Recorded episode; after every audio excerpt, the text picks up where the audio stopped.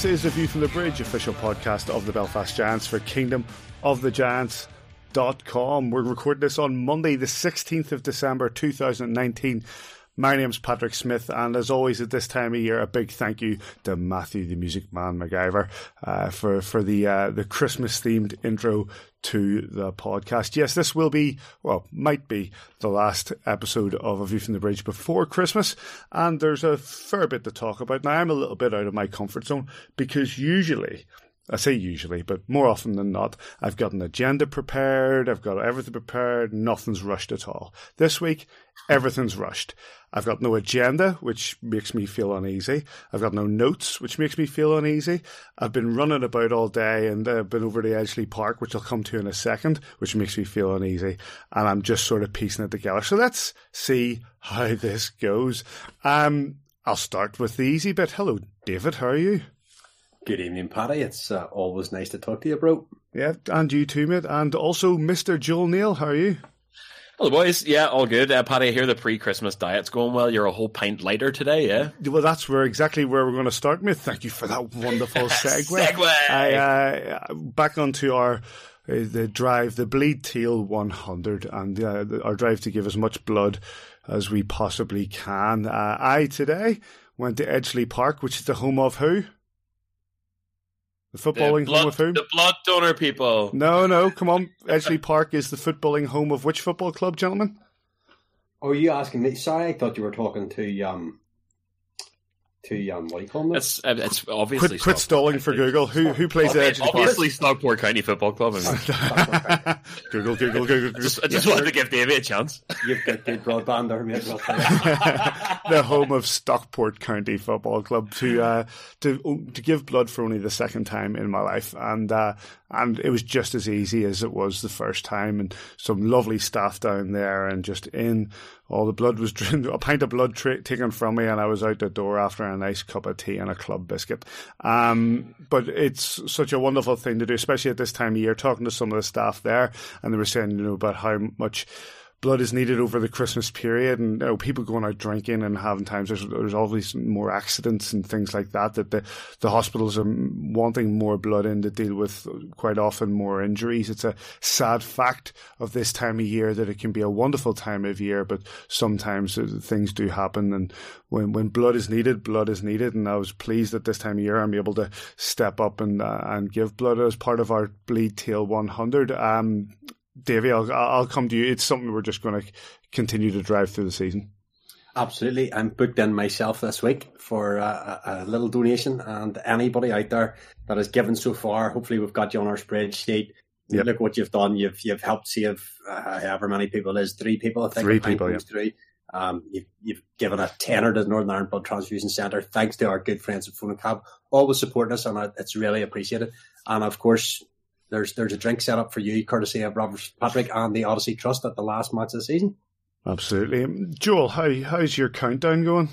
Yeah, we are. Uh, I have green light from January, so obviously I've been on the four month countdown from from my summer gallivanting, and, I got some sort of tattoos and stuff while I was away. So to be honest, it's it's a weird feeling because uh, it's one of those things you don't like thinking about, and it, it's pretty squeamish and stuff. But I've actually felt a sense of jealousy seeing everybody tweeting of you from the bridge and seeing you guys getting stuck in, and and the good vibes that are around it. So I guess even from my point of view, the the, the sort of drive that we're putting on this season is good in that way. You're looking at it and you're going, look, I want a piece of that. That's that's something something I want to get involved in, you know. So January, I'm good to go, and I'll be giving out a pint of the good stuff as soon as I can give I know I'm very conscious of people you know want to know where and when they can give blood. I'm also very conscious that the Belfast Giants don't just have a following within Belfast, but right across Northern Ireland. So I'll point you towards our um, a view from the bridge Twitter site or the the at Give Blood NI who today actually tweeted up a schedule for this week as to where you're able to give blood in Ballymoney, Portaferry, Cushendall, Maghera, Plumbridge. You know, there's places throughout the week, all through Northern Ireland, where uh, you'd be able to give blood blood. And, and if you're in GB, you know, you go to blood.co.uk and book yourself in also. But, uh, yeah, uh, we'll continue this hashtag bleed teal 100 and, uh, we'll continue to give that a drive through the season. If, like Joel, you, uh, you, you've had a tattoo, you've got to wait, wait a bit of time. A bit like that guy in Sheffield who had a tattoo of a Sheffield player. Um, I don't know who that Sheffield player is, but I'll tell you who it's not. But again, as I said to Joel, I seen someone um, getting four names around it. Remember the Giants badge that was really well done the other week, and somebody yep. got like four names around it, and they got like Smo, who had at the time played like forty games for the club. Somebody else, who else did he have, Joel? Uh, I think Galakis was on there. Spirit, I think, like, uh, it's it's a big commitment to put another man's name on your body. First of all, um, but like to throw, I, uh, guessing it's not supposed to be a caricature of um, Brendan Connolly on your leg when he's played 20 odd games for your club. And judging by his elite prospects page, there's probably a good chance he's not going to be there for a second season. So, you know, that's that's big. It is big. I believe the lad's name himself was Brendan Connolly. And um, if you haven't seen this picture, if you haven't seen this picture, it's well worth uh, searching out. Just because it's basically a picture of a fellow with cax around his ankles showing off a tattoo to Brendan Connolly. He's trying yeah, to, I, who's trying, who's just... trying to sign it while you know not touching anything. Can I just step up and and uh, say a word in defense of my brethren out there who get rash tattoos with Go very on. little consideration? Like the one that I'm talking about, the one that I'm currently waiting like a four month waiting list for, so I can get on the blood uh, the blood game is. Uh, I went to Cyprus for a wedding at the end of the summer, and yeah. three days in, I found myself in a tattoo shop on the Ayia Napa Strip getting my favorite hotel cocktail tattooed on the back of my arm. And you know what? That's not the only one that I've got in those kinds of circumstances. So look, it's a special kind of person that goes out and just does that. You know, I'm I'm not there to judge the tattoo itself, but I do. Yeah, we, are, we say, are. We are. We are. yeah, well, yeah. You, you, you guys are you guys are obviously of a certain age and don't understand these kinds of things. But I'm, not a, tattoo, I'm not a tattoo person, but I'm also not a person who will look at something like that and go, "Oh wow, that's not a tattoo of Brendan Connolly." I was more rattled by the by the positioning and the framing of those photos on the bench. why go bags down when you could go shorts up? And if you're going bags down, why go tidy like Y fronts? Do you know what I mean? You know myself, I'm, a, I'm, I'm, I'm an ink brother myself, Joel. You know, I've got a, I've got one for, the love of, one, one for the love of my country as well. You know, so. Uh, and to be uh, fair, that one does look like Arlene Foster. So. and on that note. Uh, yes, but if you've had a tattoo, check out the uh, blood donating website because you don't think you can give blood for how long, Joel? Six months? Uh, four, it's four months if you've been uh, to a certain list of, of countries that have current kind of viruses, and four months if you've had a new tattoo. And and six months if you've had a bad tattoo of Brendan Connolly. Um, You're actually blacklisted. right. Let's get let's get stuck in by looking at Great start. The, yeah, great start.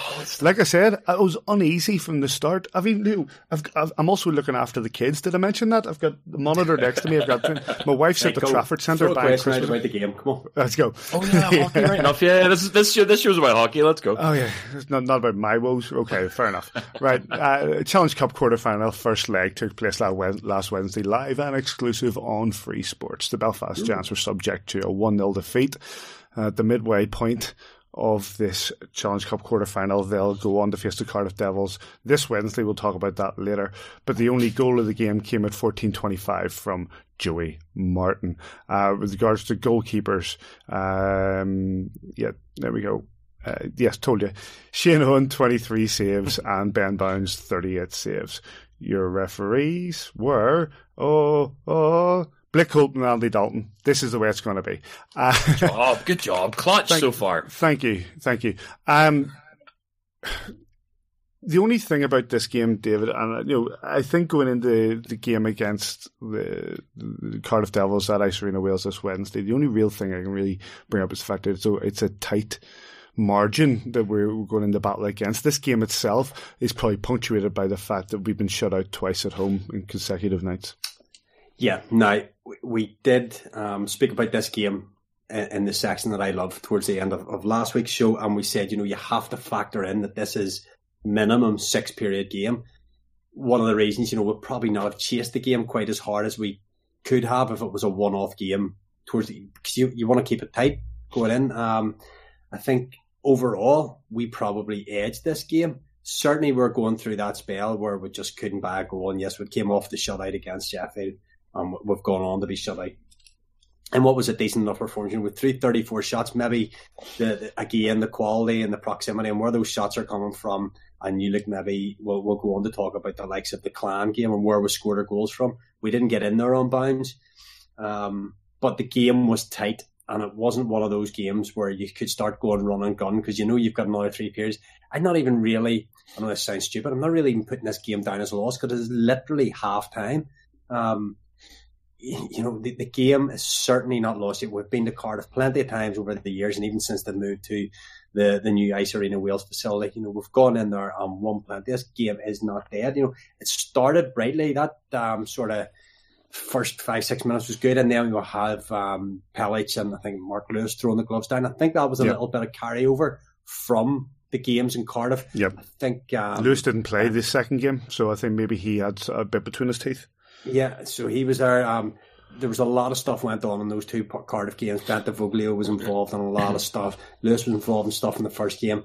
And, you know, they've obviously spoke to each other and said, yeah, let's get it out of the way. And they did. And, and that energized the whole building as well. You know, decent crowd in there. I think there was over, over 3,000 in for, for what was a midweek game. Always, always hard to sell those seats. And, and on TV. You know, and yes, as you say, on TV. And, you know,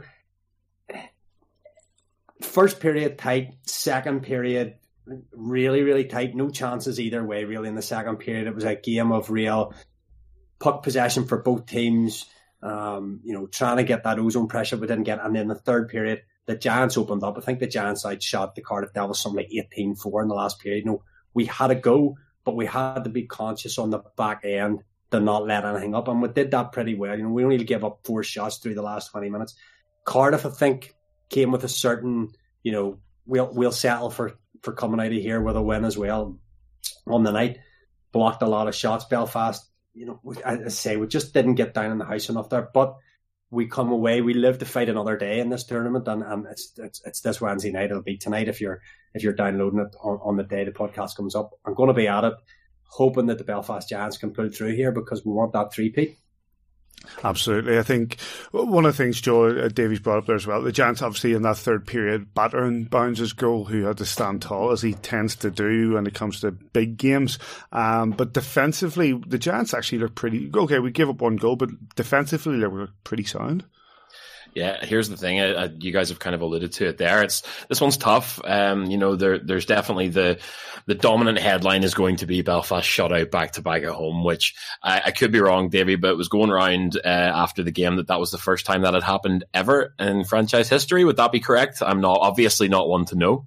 That is absolutely correct. That unfortunately, not the first time we've been shut out back to back. First time we've been shut out home. on home ice back to back, which is yeah. a, isn't a great stat, but as we said, it's hard to really. You got to look at factors. Yeah, you know, glad you go on there. No, yeah, but you're you're exactly right. You know, and, and it's really it was it was hammered home in post game. Uh, I spoke to Bobby Farnham and I spoke to Adam Keefe after the game. Both of them said, you know, there are nights this season where yes, we have been squeezing the stick, we have been in our own heads about trying to score, um, and we've got away from our process and and the sort of checklist that Adam Keefe talks about of things we want to do in order to be successful. But that night wasn't it. The Giants actually stuck to the process and and unfortunately, frustratingly, they actually played a good game. Uh, you know, the, the game started with with the hallmarks of an absolute barn burner. You know, uh, I think as as you said, David, we looked dangerous in the opening minutes. Uh, that old fashioned, you know, centre ice uh, offered out, and and Matt Pelech accepted. For uh, the, the tilt was fantastic. The pair of them really emptied the tank on each other, and it fired everyone up. Shortly after that, then Jordan Smotherman rang the iron. You know, it, it definitely settled in that second period, but for the rest of the game, it was permeated with sparks of hope from Belfast. Like that second period, Bobby Farnham was an animal, as he always is, but he fought his way inside almost by himself and got two absolute great A's that were denied by, honestly, Ben Bowns was, was fantastic, you know, especially in the third. Our power play on the flip side was dreadful all night. Um, that's mm. been an ongoing issue. Uh, just, you know, it's, it's not even, uh, the, the old problem of taking low percentage shots. It's not even getting set up to carry out any kind of offensive cycle, which is frustrating. Um, you know, there was, uh, I think, to be honest, the game was lost a bit. The frustration really got around the building in that third period. If, if you had been there, you would have felt it. You know, that delay of game that wasn't called, the penalties that were going against Belfast, the frustration of not having goals in, in two and a bit games, because obviously we did our scoring the first night in Sheffield, mainly in the second period. And by that, I think that, you know, the, the game just, there were factors off the ice that I think contributed to the entire feeling and the entire emotion of the night and, and being shut out again. But listen, uh, half time, boys, and being 1 0 down with three periods to play is not the end of the world. It just couldn't have come at a, a worse time with obviously a tricky second Sheffield game power plays a good shout there, Joel. David, I'll come to you on it. You know, five power plays against Sheffield, no goals. Five power plays against Cardiff, no goals. Two power plays against Dundee, no goal. Sorry, one play power play against Dundee, no goals. And that will we'll be talking about these three power plays against um, Glasgow, no goals. Power play's a problem. I really hope Adam Keefe isn't listening. I don't believe he does. So, um, I actually heard he does. Oh, all right. So well, good, good evening, coach. Nothing, I've nothing to say. so, um, in in terms of our power play, if you look back to the games where we played in Cardiff, where our power play was really snappy, our zone entry was absolutely killer that night. We, I think we talked about it on the podcast about um, really transitioning down the strong side and then swapping and, and entering the zone on the weak side, if you like and we were getting really good zone entry, getting set up. And that was the night that I think Goodwin started, and it was Goodwin, Mullen, Smotherman were playing around the top of the umbrella there and getting shots off, and we got goals from it.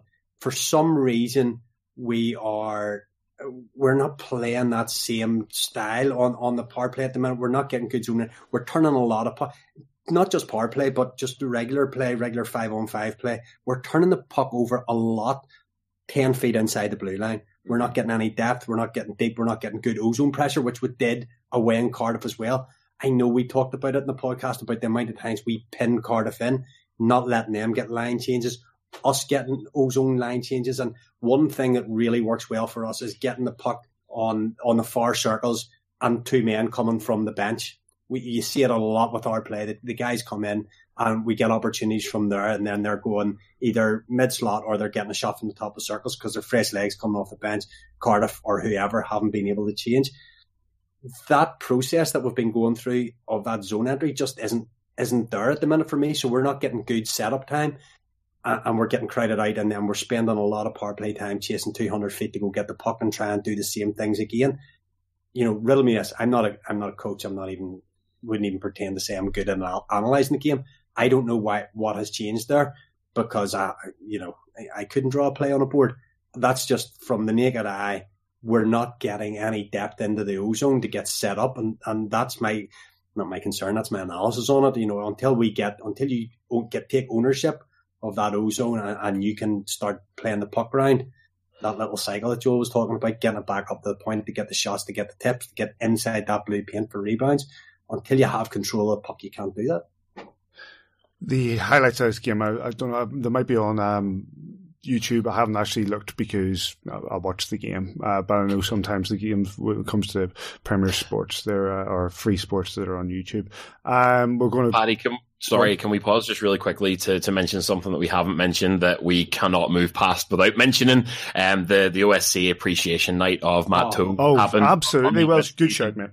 Um, obviously, it, it, it, from what I know, you know, obviously our, our, very own Simon Kitchen was was in the middle of it all with, with all the arrangements and stuff happening. I think uh, better half did a lot of the, the sort of heavy lifting, and I think his dad was in town for it and stuff. And it came as a total surprise to him. I didn't really get a chance to be involved because I was I was running media, kind of working and down into the tunnel and stuff. But from everybody that I saw, everybody was just grinning from ear to ear. Toy seemed so proud, but just it couldn't. The ovation that he got and the love that he was shown couldn't have been more deserved. It was it was just lovely to see.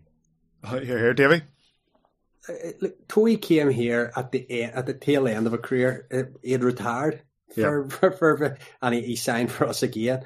Uh, and you know, he did great things. Toey played. Toey knew his roles, knew his knew his skill levels, knew his limitations, and played a role to absolute perfection within this team. Mm-hmm. He, he, he, threw the gloves down a couple of times to the organization, organization when he had to. He scored a game winning goal in Cardiff in a Challenge Cup final. He, he should have just retired there and then. you know, uh, he, he, he, couldn't have. He, that was just such an absolute highlight moment for him to get that, to go and celebrate straight in front of the fans, to get the cup a few minutes later. But you know, Toey's now settled down with Claire, family, and you know he's got his little businesses, and it's just a real good news story for an absolute gentleman. Mm-hmm. you can't you know, we're very fortunate we've got them meet a few of these guys. And, and obviously now he's retired and he's in Cargo Coffee, available in Bangor and Holywood if you're ever passing. nice. You can go down and he's such a personable guy that he'll come over and chat to you. And, and there's anytime I'm ever in Cargo, there's always somebody with some Belfast Giants logo on and he's over talking to them. And, you know, he loves that interaction. He's just a lovely fella. He's got a lovely family, beautiful children, child, sorry. And, um, you know, great success I wish to him. I, I thank him wholeheartedly for his time in Teal. He was a great guy to watch and we supported him as much as we could when he played for us. And we'll buy his bagels for as long as he's in Holywood.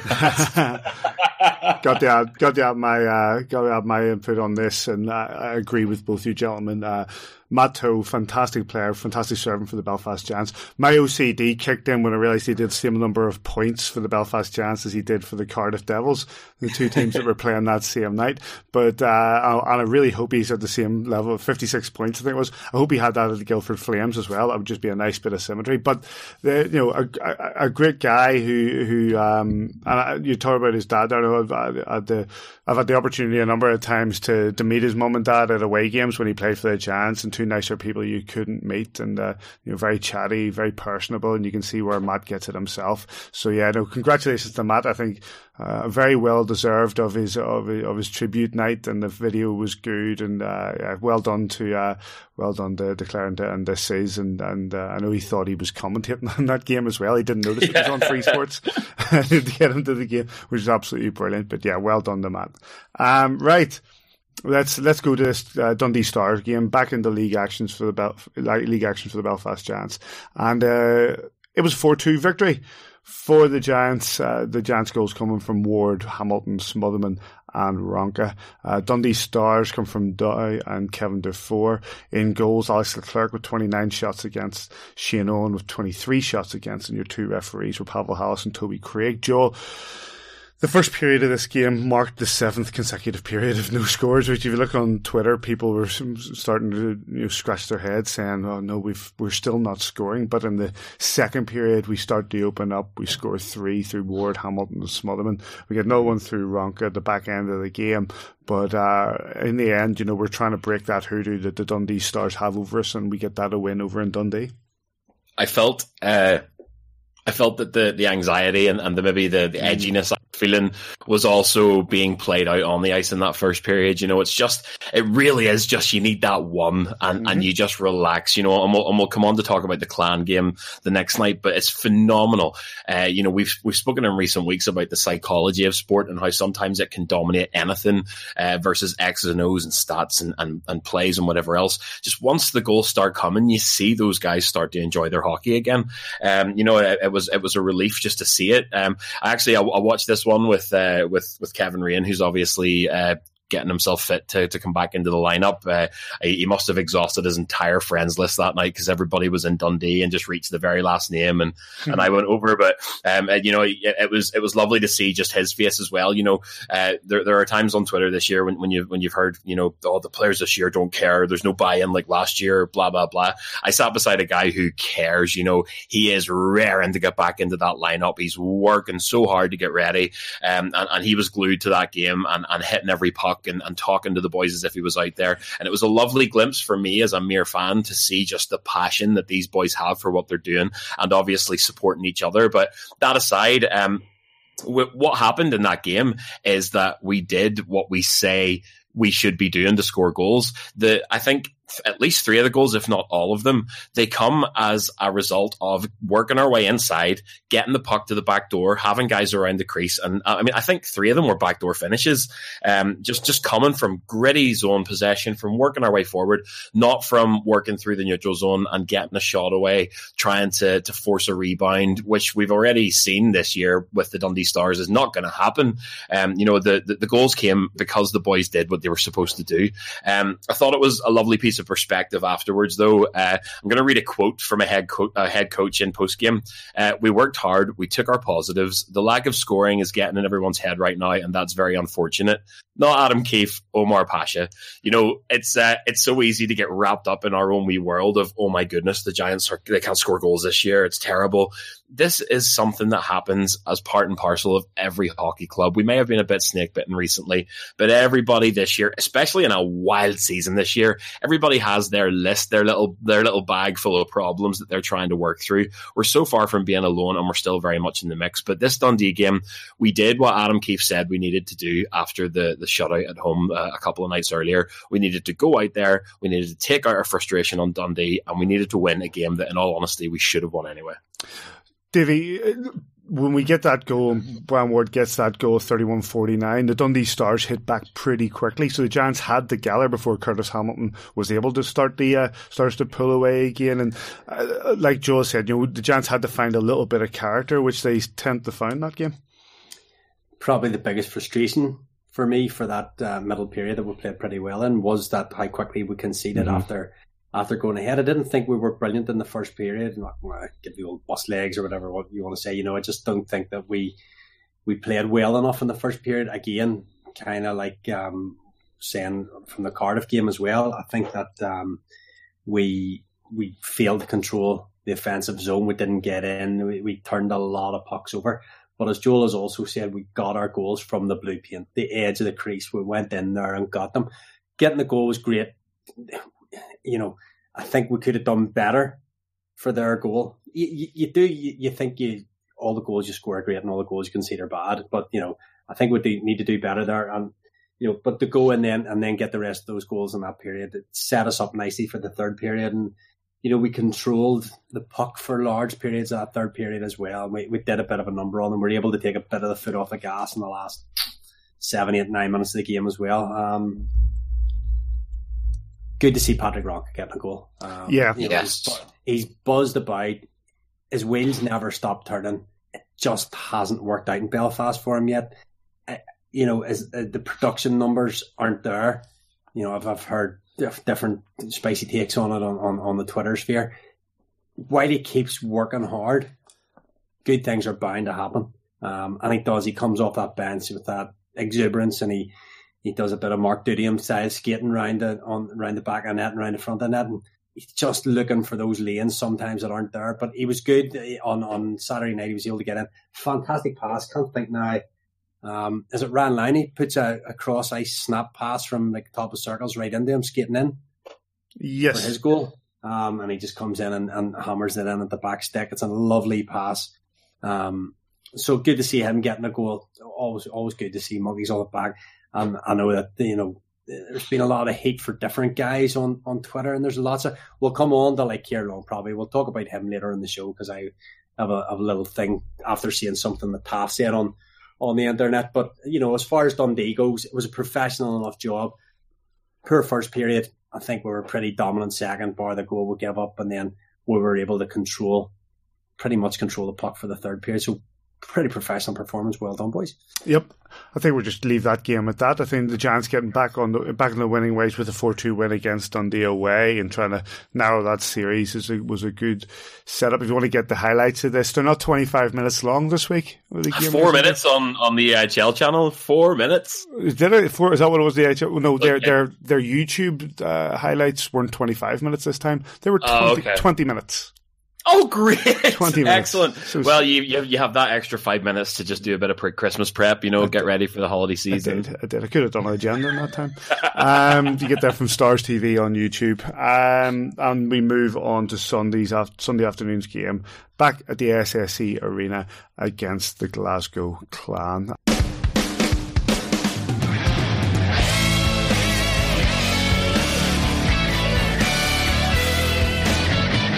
Good afternoon and welcome along to the SSE Arena in Belfast for this Elite League clash between the Stena Belfast Giants and the Glasgow Clan.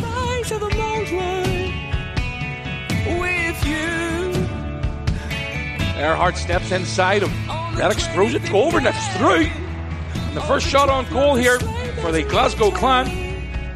And the Clan take the lead with 51 seconds on the clock.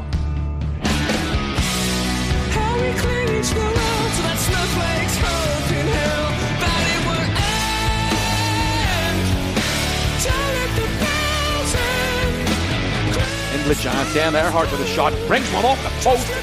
Owen didn't know much about that one. And the Clan again, very, very aggressive in the Giants' end.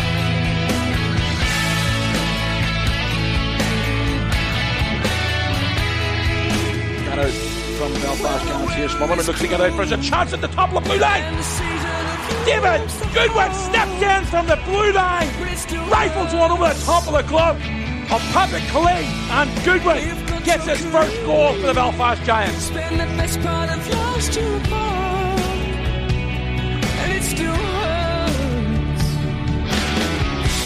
again, get the puck out front, in the net though. Ward got it past Killeen. From our angle here, I just couldn't see the puck enter I seen the red lights coming on. And the Giants get the go-ahead goal. Ryan Ward, 8.22 to go in the second period.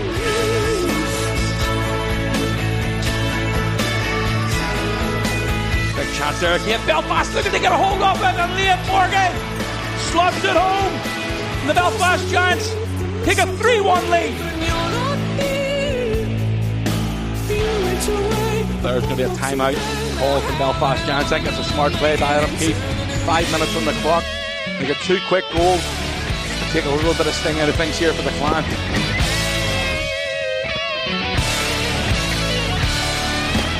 Reddox out front, catch in front there, great play between Ward and Reddox. Reddox right on the tip of Bobby Farnham. 4-1 Giants.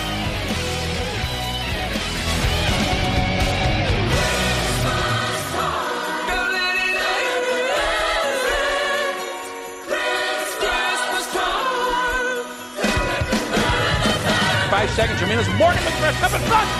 And David Goodwin gets the second of the game.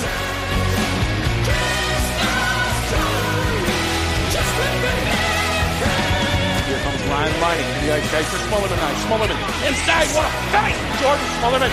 An absolute booted. 6-1 Giants. The clock ticks away with six seconds remaining. Off the glass. Up back down to Glasgow Clan end. And that's going to do us.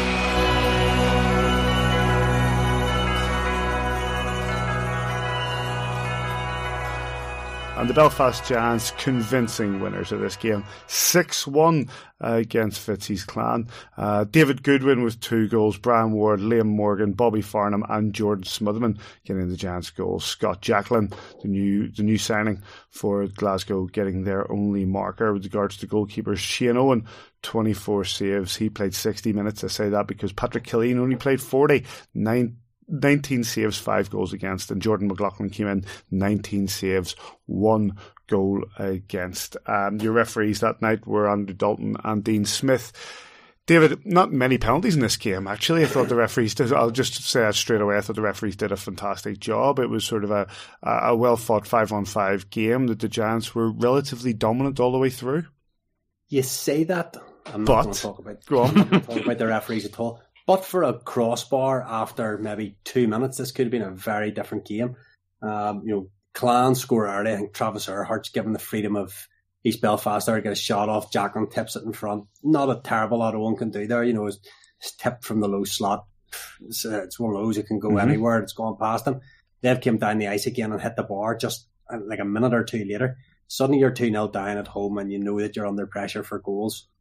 And as you know, one of the things Joel was saying there on squeezing the stick a wee bit tighter and the pressure.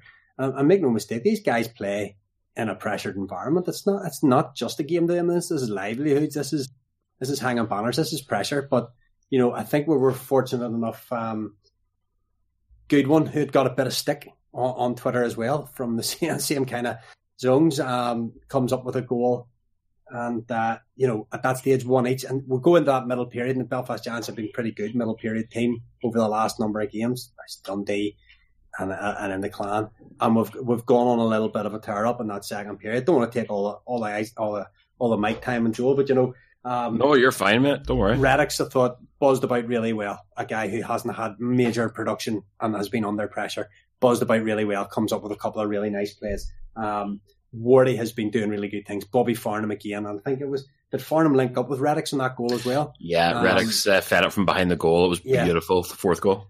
So you know we're getting, and then what I was going to come to towards the end of that game with Jordan McLaughlin and Nets, and we're getting a few power plays, and we've thrown Kieran Long out there. The guy needs a break. He He's skating hard as well. Somebody somebody had given a lot of stick out to to Longer on on Twitter and so much so that I think it made Taff jump in almost to his defence. And me as well, to an extent, like I was trying to say, there are factors around why Kieran Long isn't the 60 point guy he was last season.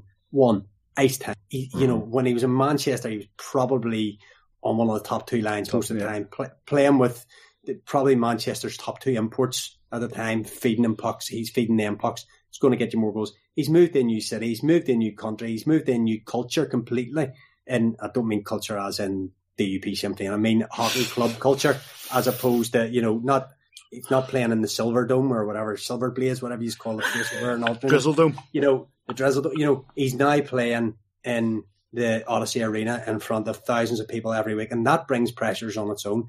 And you know it will. He, he's he's getting the odd look. He, he had a, I can't remember if it was Cardiff or was it Sheffield where he had a bit of a breakaway and he just mishandles the puck slightly going forehand, backhand, just can't get it popped over the pad. I think a bit like Ronka, if he gets a goal, suddenly the monkey's off the back, a little bit of pressure's yeah. off, and he can, you know, he can start to play the game that he was. You know, we talked to, to Kieran Long um, on a view from the bridge before the season started. Whenever he signed, there, I don't know, it might have been me that interviewed him. I can't remember. and we asked him how he was going to go he was going to transition from being that top line forward to probably starting at least fourth line, maybe third line forward in Belfast. How was he going to earn that ice time? How was he going to, you know, how was he going to accept that he wasn't going to be that 60 point score? We knew that Kieran wasn't going to come. Anybody that didn't, anyone that thought that Kieran was going to come in here and have another 60 point season, were way, way wide of the mark as to what we were signing. Work in progress the guy, you know, st- still a relatively young fella, getting a different coach who's he's hammering different processes into him. I think it'll come good for longer. But I just think he needs a wee bit of time and he needs to get that monkey off his back and hopefully a goal comes. Hey, wouldn't it be great if it comes tomorrow night? Yeah, fair point, Joe. Yeah, just uh, I want to echo uh, that's that's uh, very very ac- sort of acute analysis from David there on Kieran Long. You know, uh, I, I summarized it much much more simply because I have a much simpler brain than you boys. But Kieran Long's frustration at the minute is evident, but so is his determination. There is no one out there right now, Bobby Farnham included, that is uh, challenging himself and critiquing himself and beating himself up and working as hard to try and just break that streak and I will happily keep Kieran Long on a lineup because the the passion that he's showing every shift that he gets. Uh, you know, uh, you know that he's got the the ability. Look at his numbers in, in, that breakout year in Manchester before he came over to Belfast. Um, I think he got the, the highest score in Britain in the league that year. You know, he has it in him, and there are factors aside from you know Kieran Long being on the ice. He is not getting the ice time. There's much more depth on this roster than the Manchester Storm ever had, and I'm happy to keep him. Um, but look, that aside, I mean, I, I am I am rooting for Longer right now, uh, and and not in a condescending way. I don't I don't want it to sound like we're we're belittling or whatever else because uh, he's he's a he's a fantastic hockey player. He wouldn't be on our team if he wasn't. Um, it's just something that pros have to face every now and again. You have to adapt to a new set of circumstances, and you have to overcome. And my God, I have rarely seen anyone working so hard and, and so outwardly so, wearing it on his sleeve. He's working so hard to overcome his current set of circumstances. But look, that aside, the clan game, uh, we uh, in media took a collective gasp whenever we went 1 0 down, and then the the iron was rang seconds later. It could have yeah. gone, uh, as Davey says, a very, very different way.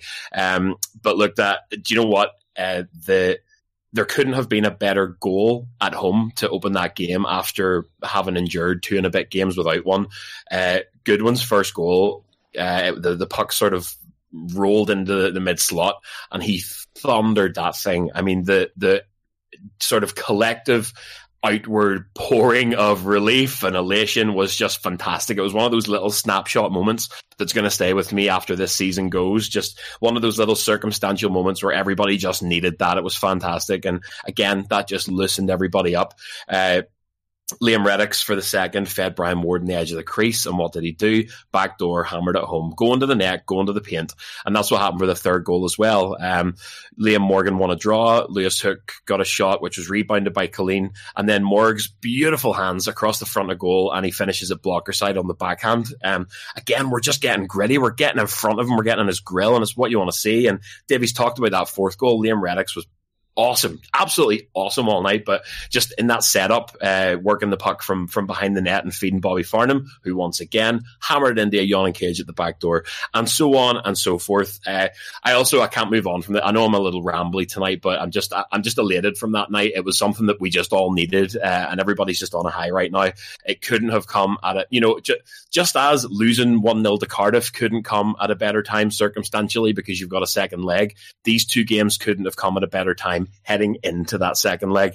You know, we are free scoring, creative, gritty, everything that we want to be. Uh, and it was the, the, the exclamation point of the entire game was hammered home by Jordan Smotherman with that six goal, an absolute bar down worldy. I had a great night in the SSE arena, but I don't know if you can hear it, but it's frust- you know, it's frustrating. See, whenever you have to sit and watch these games as someone who first and foremost is a fan of the club. I love the Giants, uh, and, and I, I never made any sort of apologies about that people might call me a happy clapper or a homer or whatever, but I love the club and I hate having to go down into that tunnel and talking to someone after a loss. I hate it. It, it turns my stomach. See to be able to walk down there and see everyone smiling and happy with a big emphatic win, a big a big four point weekend that we just needed with free scoring and creativity. It's just awesome. It just reminded me why I loved hockey. I came home glowing from that game. It was just so much fun. Um, and look, it couldn't have come at a better time. We have challenge after challenge coming our way. This time of year is historically tough, but uh, I just think we're hitting a little run again. And uh, listen, it's all to play for. Look at the table. If anybody's saying the sky's falling right now, maybe this sport's not for you. And it also came against the clan. Where's the clan? Yes! Let's go. uh, highlights of this. We're going to move it on because the highlights of this game are available from Belfast Giants TV, uh, from uh, commentary coming from our good friend Mr. Kitchen and uh, and Andrew Dixon, who's oh, commentary I really enjoyed. Way, Go on. Yeah, Dicko's commentary was Brilliant. outstanding because He's so good, man. It, it gave some real great insight into goaltending. Yep. Um, which I really enjoyed. He talked about Shane Owen, he talked about Patrick Killeen, and, and he also talked about Jordan McLaughlin and, and his his sort of analysis of the Jordan Smotherman goal. As soon as it went in, he's like, mm, I think McLaughlin's a bit deep in his crease there, and then he waited for the replay and he talks through about, you know, coming out and closing that angle probably doesn't give Smo the top of the shelf to shoot into. And you know, he's, he's really analytical. I Really enjoyed listening yep. to on the pod, or on the webcast. Absolutely brilliant it was, mate. And uh, you, know, you can catch the highlights of it, Belfast Giants TV on YouTube, and also you can get the post game analysis, sorry, the post game interviews and uh, Joel's fantastic game report on kingdomofthegiants.com.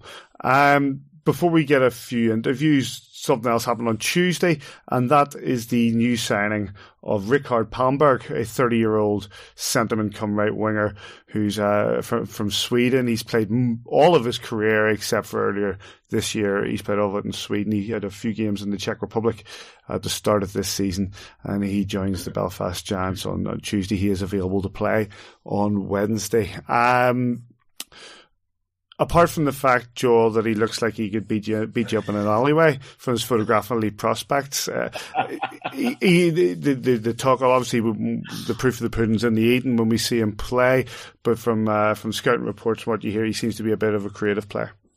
Yeah, creativity is the thing, you know. Uh, had a yeah, and it's you know elite prospects and, and googling around and translating sketchy news articles is not science and, and his piece of the puzzle uh, is very much determined by how he arrives in, how he plays with the teammates around him. But for, for the best that we can do for now, you know, for looking at, at this pickup for a mid-season pickup, it's exactly up our street in terms of what we're looking for. Um, the the fact that he played his entire career in Sweden at a high level, you know, he, he got a few games in the SHL, but I, I, think it's fair to say he made his name uh, in, in the Division One in, in, Sweden. Uh, played 243 games. This is just off elite, elite prospects, David. Don't get at me, but 264 points from 243 games. Now, you don't need to be a statistical genius like David Majimsi to see that playing at playing at above a point a game is fantastic. And you know, you look at that Swedish First Division, you're you're well equipped to come into the elite league and, and play your trade. Uh, again, I'm just happy to see that. Uh, that the Odyssey Trust, that Adam Keefe, Steve Thornton are all working hard and, and care about results on the ice and not just bums and seats and giveaways and all the things that they're often critiqued for. We obviously care about you know keeping this train rolling. So couldn't have come at a better time. And welcome to Belfast. I'm I'm stoked. David, you said last week that one of the key things, especially in the title race, would be signings that are made between now and the end of the signing deadline. Uh, this is, is, since that time, this is the first player the Belfast Giants have brought in, and uh, obviously it's a reaction to the lack of scoring. Yeah, look, um, again, as Joel said, we, we everybody as as they do jump straight on the likes of elite prospects to see what what to say about him, you know, and, and the, as, as Joel has also said, you know, you go and look for articles and stick handling, speedy centre, not massive. Um, again, so a little, another, a little small bullet, hopefully. And, uh, you know, you just, I think this team, this roster that the Belfast Giants has is, is just one or two pieces of a jigsaw short of being really, really good, or one or two pieces short of them, the, them getting the performances that they're due out of them on the same night. There's you, no one could have told me that Patrick Ronke at Christmas would have had the points he had. I thought this kid was going to come in here and, and burn. But the Belfast as a whole roster, you know, barely a player over a point a game. I know we've talked about this on on a number of, of podcasts in a row now. So everybody, if this comes in and it's maybe just a little spark that ignites the absolute undoubted talent that is, you know, in every corner of that locker room. It's the, the talent's there. The names, I don't need to rhyme any names off. Any one of these players should be able to light it up in the elite league. And just on some nights we have, and on some nights we haven't. And I I can't remember whether you, Paddy, or whether it was on the phone that says the other day, and we were talking about, you know, because of the huge turnover of players, maybe that message isn't getting through yet that two points in October, November, December are as important yep as two points as, as a win in the playoffs. Um, maybe that message just hasn't quite got through because we've dropped games that we should. Certainly, I know the games played on ice and not on paper, but on paper we shouldn't be dropping some of the points that we've dropped. It is, it has been a concern. You know, we've gone and banged six packs past Clan with four past Dundee. That that gives you hope, isn't it? You it says, but it's the hope that kills you. Yeah. um, but but hopefully, um, hopefully he says hopefully tomorrow night or, or Wednesday night, as it'll be against Cardiff, um, it could be the start of something because this is again, you know, we're, we're going in against the one of the big boys, for for want of a better term, on, on and as Adam Keefe has said, he, he wants to see what this team's like playing playoff hockey. Well, Wednesday night, their first opportunity to really play playoff hockey this season. Yep, it came on Tuesday, available on Wednesday. We'll see uh, the reaction that takes place on Wednesday night, and uh, of course, we'll talk about the uh, the forthcoming games in a short while. Uh, we're recording this on Monday night, uh, which means that on hopefully on Tuesday, Mister Kitchen will be down at training, and maybe we'll pick up a couple of interviews. Let's see. Let's have those interviews now delighted to be joined by the latest Belfast signing, Rickard Palmberg. Rickard, welcome to Belfast. Um, Thanks for the background noise there, Mr. Mark Garside. Um, how did the move come about uh, to end up in Belfast today? Yeah, I played in uh, Czech in the beginning of the season. It didn't turn out as as I wanted there, so so I went here, and I'm happy to be here. And I heard a lot of good things about the city and the team, and um, yeah, stoked to be here. What sort of player uh, can the Giants fans expect to, uh, to have coming out of yourself? Uh, yeah, I'm like a small uh, centerman. I like the offensive play. I'm uh, good in the power play. Uh, I like to have a lot of puck and yeah, hopefully make a lot of points. Tomorrow, uh, you have the opportunity to play your first game for the Belfast Giants against the Cardiff Devils. Do you know anything about the Elite League uh, and what sort of standard you can expect to play in? Yeah, I have a couple of guys uh, from Sweden who played here, uh, so I talked to them, and they say the league is league is good. It's become much better the last year, and like I can see there's a lot of good players coming here now. So so I'm just happy to be here and excited for the game tomorrow. Looking forward to your first Christmas in Northern Ireland. Yeah, I'm going to stay here for Christmas, so it's going to be good. Right, quick around the league. Um, what can I say? If We're looking back at some of the results from the weekend. I have to give a bit of credit to the Nottingham Panthers, who seem to really have pulled themselves back into into contention, having had a terrible start to the season. They did have a uh, a three two overtime win away in Cardiff, but then had a three two home loss to Manchester. One team really coming on my radar at the minute are the Guildford Flames, Joel, mm-hmm. with a 3 1 win uh, in, uh, away to the Clan and then a 5 2 win away to the Flyers. They are free scoring at the minute. Yeah, look at the standings. Uh, Guildford, we you know we've known it for a while, and it's been talked about around they may play in a glorified leisure center. I mean, there, there are really there are people is. walking there are people walking around the concourse in their water wings, but you, those guys have a serious backing and a, uh, you know I think the the structure of the club is very sound. There's good investment. They uh, we've talked before about Paul Dixon's ethos with that team. You know, in a league with such high turnover, he believes that keeping as much of a core of players together gives him an inherent advantage over those other clubs. He gets the jump on them, and that's what's happening. They've climbed up into fourth place, and they're currently what four points off the mark. They're two points behind us. We obviously have the two game the two games in hand, but they're sort of just chipping away in the no, background. We no, we don't. We play two games more than them. Oh, sorry, you're right. You're sorry, you're right. We're we're two games ahead of them. Okay, so even even better, yeah. Um, so everything I just said uh, increased my enthusiasm by ten percent. Let's go with that. Um, they they are there. Look, the thing is, they're a contender as much as the first seven or odd, odd, teams are in the league this year. The the elite league this year is banana land. People are scalping each other week in week out. There's no real form team at the minute. Obviously, Cardiff are sitting on 30 points with all of those games in hand, and I'm right on that one. They're four points mm-hmm. or four games behind Sheffield, and and uh, two behind us, but you know, Guildford in a couple of months, it could be Glasgow again. Nottingham could start climbing again. I do agree with you, Paddy. They they are a very solid team, and, and I think that that uh, they're they've got a just a cool, steady hand. They're they're well put together. They're a stable unit. They all know each other. They know how to play in this league. Um, but I just I've I, have i have learned so far this season to stop making predictions and stop saying you know such and such is going to stay here. It wasn't too long before our friend uh, since our friend Jacko Gaz was on uh, Twitter talking about this being Glasgow's year and look where they are and he admitted it himself, so I can say it. Um, but yeah, no, like uh, so, sorry for rambling. It's it's more of a just kind of general thought I've been having on the league. But you're 100 percent right. Guildford right now chipping away in the background and a very dangerous team as we know all too well from last season's Challenge Cup final. It's interesting, David, because you know, the, regards to the points ratios, or points gained, you know, Cardiff, when you look at it that way, are 0.68. Uh, you've got second place in that 0.64 for Guildford, and then ourselves on 0.63 before the lead leaders in Sheffield on 0.62. So, you know, as, as Joel says, teams are taking points off each other, but Guildford are certainly dangerous.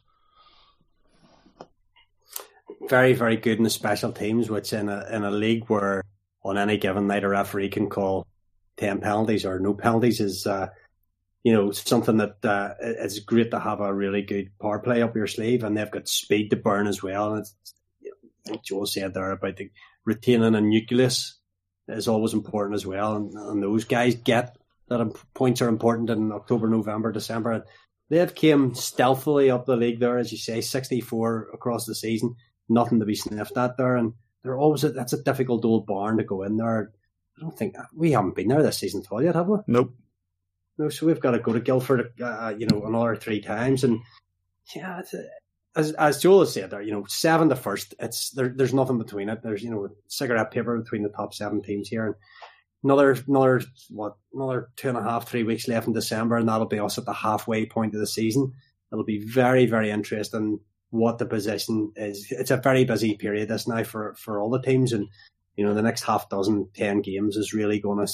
I think it'll, the next dozen games is going to start start to uh, lost the term that I'm looking for here, but in another ten game, ten, we're going to be able to start to see the league shaping up into who's going to be the contenders and who's not. One Sorry, team, coach. So, huh? Well, I apologise to the coach there for getting my words mumbled up. WhatsApp in the morning. Give him off. I, I, Tell me what I, to be. I'll run it past. I'm seeing him tomorrow, mate. I'll run him past it. The um, one team uh, that are making changes are the Dundee Stars, going back to that sort of points ratio. They're languishing at the bottom with only 30% of the points gained of the games they've played. And uh, in the last seven days, or after the game against us, they signed Alex uh, Schoenborn. And then just today, Monday, we've had the uh, the signing of former Nottingham Panther and Matt Carter. And that, that is a good pickup, I have to say, Joe. Yeah, Pash isn't one to sit still. You know, he's uh, I don't mean this in a bad way. this this is going to come out wrong, but Omar Pacha is very skilled polish and third, right? He's he's given smaller budgets compared to the rest of the league. He's given players that don't have NHL, AHL dominated careers, and he binds them into these very dangerous wee teams that can scalp you in any given night. Um, I think a lot of Pash, as I know you guys do, and he's a long time friend of yours, and it's nice to see him, you know, passionate about the club. Pash really cares about the Dundee Stars. He cares about what the fans think. Um, he cares about their league position. They're very much not there to make up the numbers, and I know that that's tough to say when they're sitting languishing in 10th place right now. Um, but it's nice to see him sort of again, similarly to what we're talking about with the Odyssey Trust, you know, going out there and looking for guys, not resting on, well, you know, we'll maybe try and put a late stay, a late season uh, push together for an eighth place, maybe get into the playoffs. Pash really cares, and, and that's just what's coming through there. Um, he has a great talent of turning smaller clubs into uh, self-sustaining businesses as well. You know, there's a, there's a great wee fan base in Dundee coming week in week out, much as there was in Manchester when he was there with our, our you know the coach Russell, formerly of this parish. Um, I just I, I think a lot of him, uh, and I think it's a statement of intent, maybe in a different way than than the Giants currently, obviously with the different circumstances. Um, but they have goals that they want to achieve, and they care about their club and where they sit. They're not just there for the crack. You know, they're not there to take money off fans, and, and that's just really what, the, what, what those statements of intent are. Davey, Joe, Joel's right. You know, Dundee had to ring the changes. Look, I I spoke to Pash this time last year, and I could do the same tomorrow. I, I don't get how the Dundee Stars are dead last and, and blowing because, as Joel said there, you know, on any night they can beat any team in this league. We've had our our problems obviously with them this season already. It's it's a real conundrum for him, and I'm making a going into the market and making a couple of moves will obviously be key for him. And you know, you want to see, you know, I don't want to see any other team do well. Let's be honest, I don't really care about other teams, but you want to see the teams where you've got, you know, I, I like Pash. He's a lovely fella. I'd mm. like to see his teams doing well. He deserves, if anything, he deserves to be getting a team where he doesn't have to worry about that budget quite as much. I'd love to see what Pash could do with the Nottingham Panthers, for example. Yeah, you know, yeah. I, I, would, I would still, I'd like to actually see him in 10th position. I hope he goes to Nottingham and absolutely sinks them, ends up in the NINHL.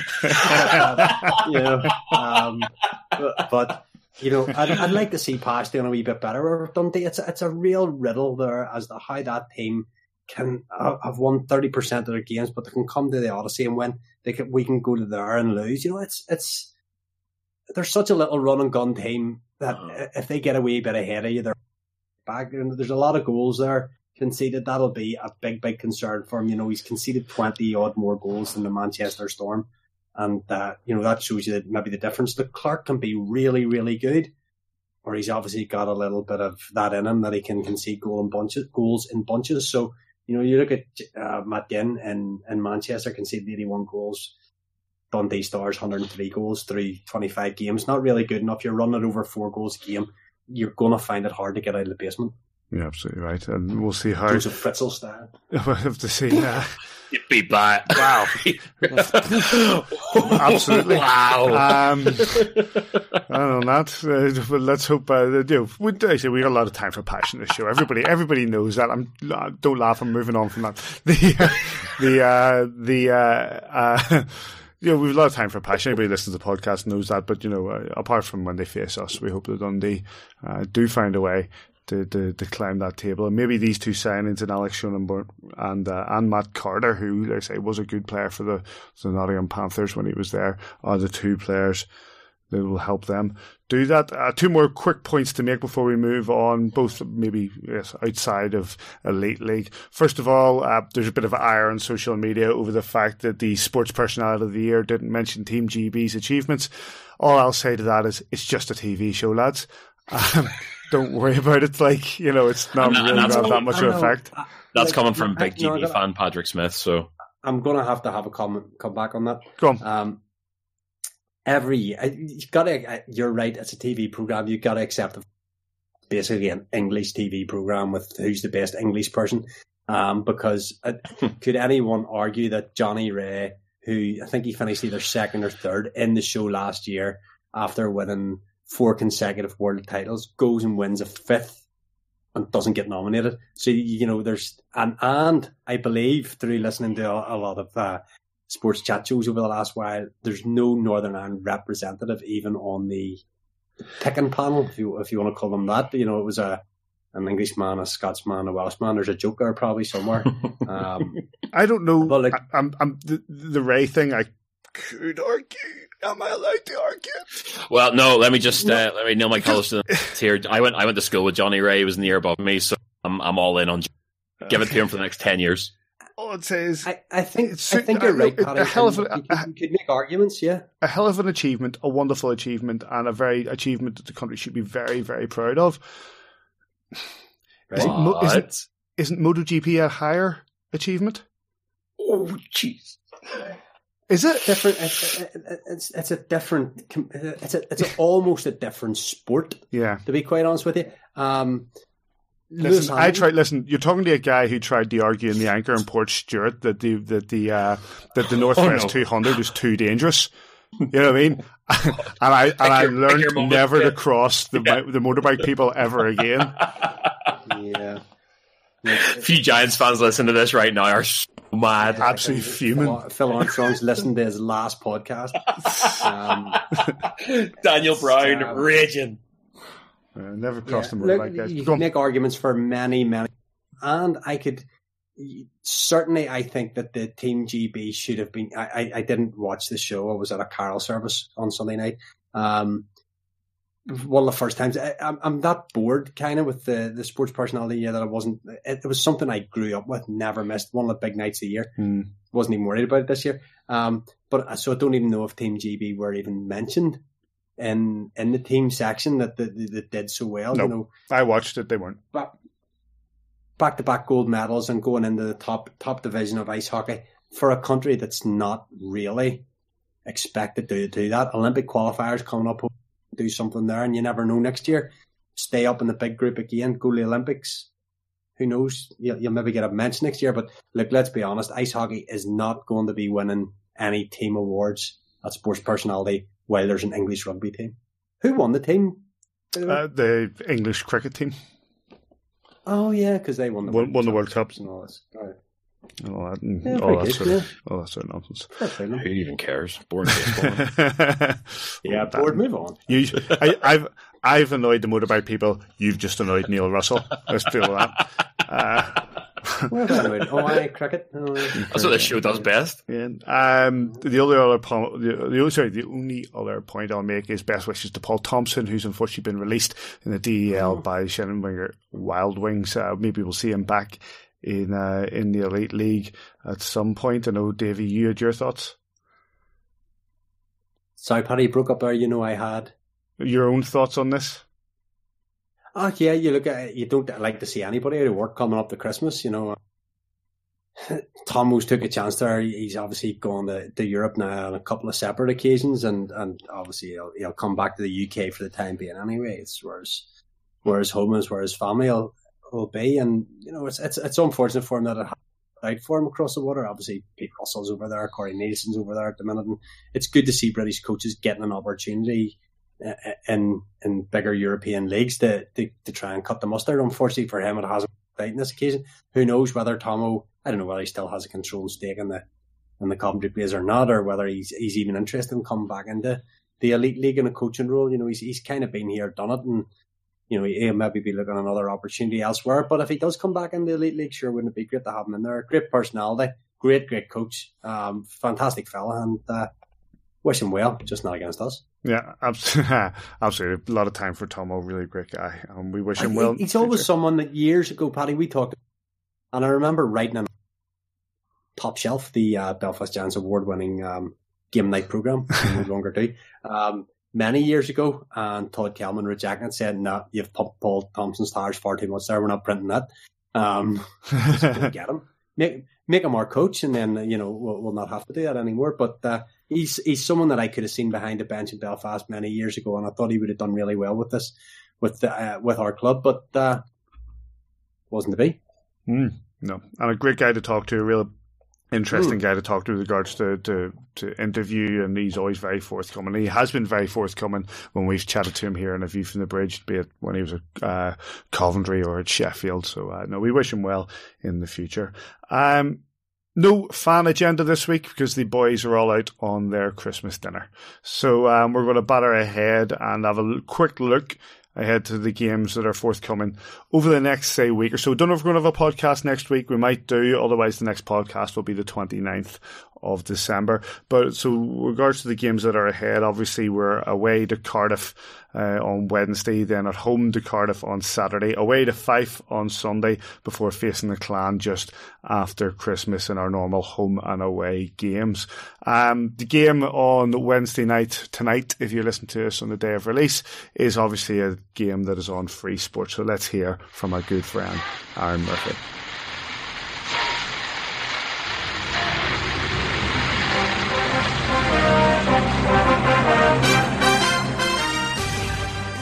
Exclusive EIHL on Free Sports this Wednesday. Challenge Cup quarterfinal leg 2 action from Viola Arena in Cardiff as the Devils host the Giants. The home side have a 1 0 lead on aggregate after leg 1, but the Giants have added Rickard Palmberg to try and spark the offense. Belfast are two time defending Challenge Cup champions and will be looking for a big road performance to keep their cup streak alive. Joey Martin and the Devils will have other ideas, though, and look to get back to the heights they achieved in 2015 and 2017. So, who will advance to the semifinals? Join Paul Adey, Chris Ellis, and myself, Aaron Murphy, from 7 p.m. to find out. Face off 7:30 from Wales. Cardiff versus Belfast. Challenge Cup action coming up on Free Sports Wednesday, December 18th. Check freesports.tv for all our festive hockey info.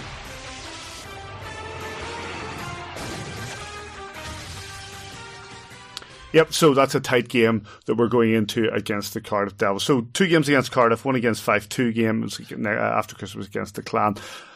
Davy, always a very congested period of time is Christmas, and uh, when we we're looking at like that first of January and the business end of the season coming squarely into focus, these games, especially maybe this this second leg of the Challenge Cup, are really key.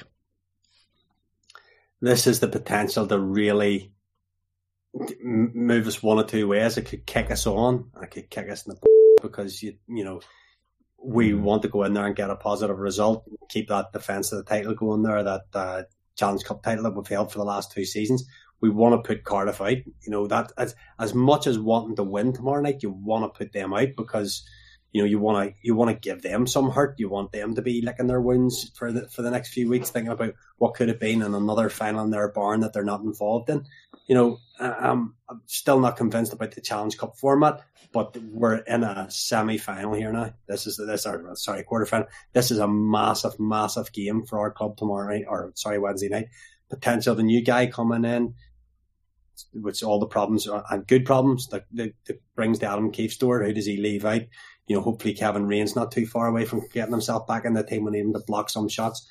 And uh, you know, I, I've not looked beyond. I'm not even going to talk about the weekend's games tonight. I'll let you divvy those ones up. But I really think going in there and, and coming out with that high pressure, high forecheck, heavy forecheck game that we did in Cardiff a number of weeks ago is going to be crucial. Controlling that ozone again going to be crucial. Getting special teams firing. Our our our um, penalty kill has been outstanding. Our penalty, our pound, our power play has to come up a wee bit here. We'll have to start producing a wee bit more those those league games, Joel, you know that, that follow this. You know, you've got this one, the ones this weekend where we face Cardiff at home in the league for the first time, and and then we go away at a tough game at Fife, and we know what happened the last time we went to Kirkcaldy. So you know th- those are two games, and you know we'll deal with the the clan games of the normal Christmas home and away, but overall it is a as Davy says, and with the with the changes or the additions that are taking place, it's it's a real opportunity for the Giants to kick start, and if they don't, then it's going to be dangerous. Yeah, look, one I think one of the, the most cruel things about sport in this part of the world, be it uh, you know Irish League football, be it the, the, Elite Ice Hockey League, is that there is no respite at Christmas. If anything, it's the absolute opposite, and everything just ramps up a gear. Um, and I'm I'm gonna drop my buzzword again, but psychologically, you need to be tough. You need to be ready to take that on. You know, whenever the rest of the world is sort of on the on the wind down to you know a week and a half, two weeks if you're lucky, off to spend time with family and to do your parties whenever else. You need to be locked in and ready to go. The next two weekends, including the game, the, the cup game on Wednesday, are absolutely pivotal in terms of the definition of this season for the Belfast Giants. Um, you know, it's it's Davy has has is spot on there. It's so hard to look past the next game because right now we are a game at a time team and we are hot after the past two in a row. So you want to go in get that Challenge Cup worry off your back for another little while so that you can completely, well, I guess if we lose, it'll be off, it'll be off our back. Cause want to have a positive feeling of being, yep, next round, we still have that trophy. That trophy's in contention. Let's get back onto the league. Um, the next two weeks are, I can't overstate it. You know, it, it's just going to be absolutely critical in terms of how this season pans out. But look, we are what uh, two points off the top right now, uh, two games behind the Sheffield Steelers. How did we go into January last year? 11 points adrift. And how did the second half of that season go? Let's not get too wound up and too worried. Let's just back the boys, take it a game at a time. And, uh, and if things don't go our way, uh, we proved last year that it's it's literally never too late to make something happen. You know, uh, there's there's no it doesn't get more last minute than standing in a hotel getting ready for your end of season awards dinner and winning the league. So look, uh, season defining fortnight. I feel like we say that every week, but it's a season defining fortnight for this team. Uh, but let's just roll with the punches and keep things as positive as possible. It's a roller coaster emotionally. It's exhausting even to follow it. So I can't even imagine what it's like to play it, especially at Christmas time when you're thinking of your family back home, whenever you're missing what you normally do. So let's just try and keep behind the boys and just keep rolling here. Uh, we're on to a good thing right now, and, and there's no reason why we we uh, can, can't carry it on over the next couple of weeks fully agree with that. The games, as I said, Wednesday night live and exclusive, live and exclusive on Free Sports is the second leg of the Challenge Cup quarter final between the Cardiff Devils and your Belfast Giants. The Cardiff Devils lead that lead that game one 0 and the game will be at seven thirty p.m. Uh, we're on the Saturday at home to those Cardiff Devils in the league, seven p.m. Get yourself down to what is going to be an absolute barn burner, no doubt. And also, you know, maybe have carryover from what we see on Wednesday Wednesday, 7 p.m. at the SSE Arena. And if you can't get to that game, Mr. Kitchen will take you through it on Belfast Giants TV. Then we go on Sunday over to Kirkcaldy and the face the Fife Flyers, 6.30 p.m. Kirkcaldy. You can follow that on the Fife Flyers webcast. I'm not going to commentate, sorry, comment on the commentators. Um, maybe I should commentate.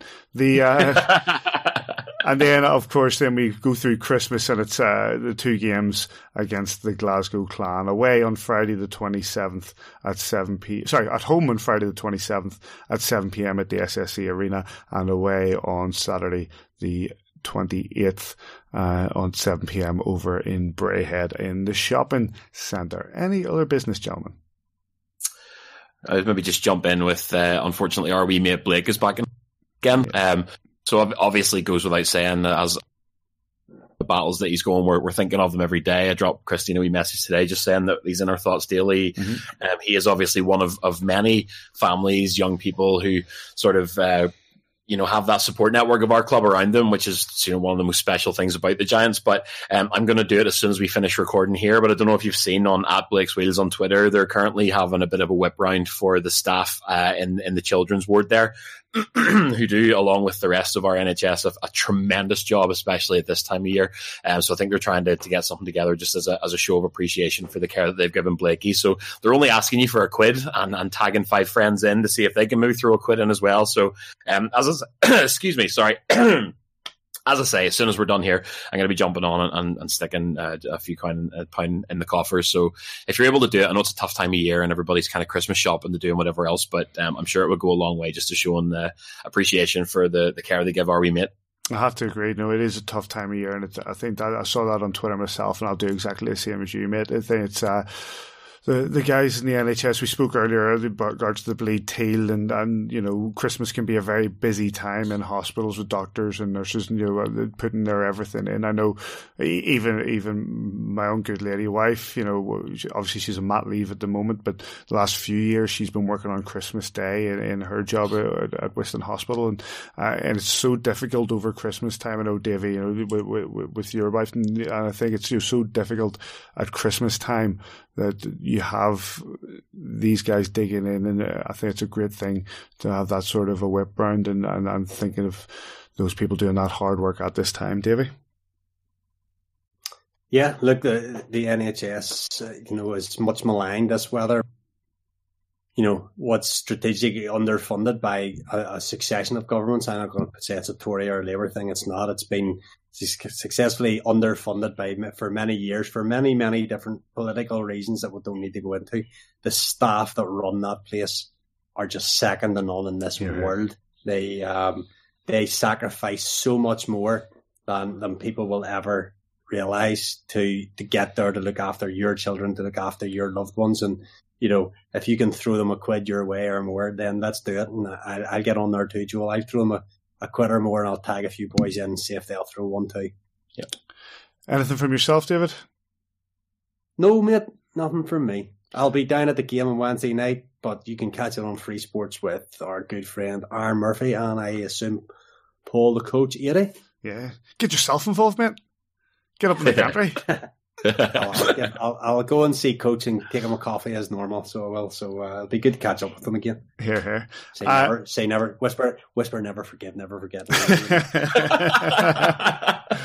uh, always a classic. Well, then on that note, then we'll we'll wrap it up here. Um, the games, as I said, like away to Cardiff, home to Cardiff, away to Fife, and then the two games after Christmas uh, against the Glasgow Clan. You can follow those home games on Giants TV, but mainly we want you to get down there to the SSE Arena and watch your Belfast Giants in what could be a pivotal fortnight, as Mr. Joel Neal has said. Um, I'd like to say thanks to Aaron Murphy for giving us the preview, and thanks to whoever it is that Mr. Kitchen's able to get in the uh, in uh, interviews down at training tomorrow, as this is. You'll be hearing this on Wednesday. And a big thank you to Mr. Majimsey and Mr. Joel Neal, and a very happy Christmas to both of you. Yeah, here, here. Pleasure as always, friends. Thank you. Good night, lads. And uh, yes, as I said, for me, this is my last podcast till the 29th. You might hear something next week, but I want to wish everybody who listens in a very happy, safe, and wonderful Christmas. And wherever you are this weekend, we hope you enjoy your hockey. We'll catch you here next time on A View from the Bridge.